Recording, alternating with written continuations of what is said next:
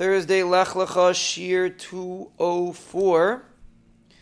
We are discussing the Mishnah about the Chavivus of man and the Chavivus of Yisrael. So we started talking about Chavivim Yisrael Shenikru Bonim Lamokim. They're called Bonim to the Rabbi Shalom. And we explained, so we, we started talking yesterday what the ramifications are that they're called Bonim Lamokim. So we said, if you look at the pasuk, the pasuk says that's why you're not allowed to be leisa skoidedu. Because um, really, we'll just reiterate the question. The Mefarshim asked, there's another pasuk that calls Klal Yisrael bonim. B'ni b'chayri Yisrael. Why don't you bring that pasuk? That pasuk says the Klal Yisrael is called bonim.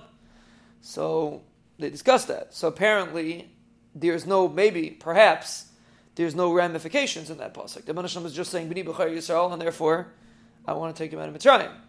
But ramifications are from this pasuk, B'anam Atam Hashem and therefore Leisasimu Karcha Bein Enechem Lameis.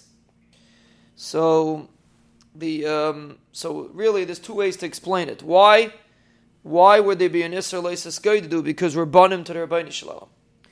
And the simple understanding is because a ben to the Ben Shalom has to act like a prince, like a ben melech, and it doesn't pass. It simply doesn't pass for a ben melech to be cut up, and even if it's for a very good reason, because Chas Shalom he has a mace or something like that. It's still not a good enough reason to destroy a ben melech. So that's the first thing. It's a prestige.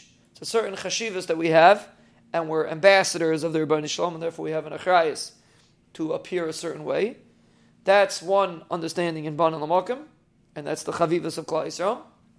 And the other understanding is that the reason why you can't cut yourself is because you have to understand that kol david achman that everything the Shalom does is with the midas hachesed, and therefore, if you're a ben to the Shalom and you understand the Shalom's ava, so it's impossible for you to get overworked so much, worked worked up. That's the word, worked up so much that Rahman a person had a mace that he could cut himself. He could be mazik himself because there's a thing that means he's it's a lack of understanding in the chesed of the Rebbeinu Shalom.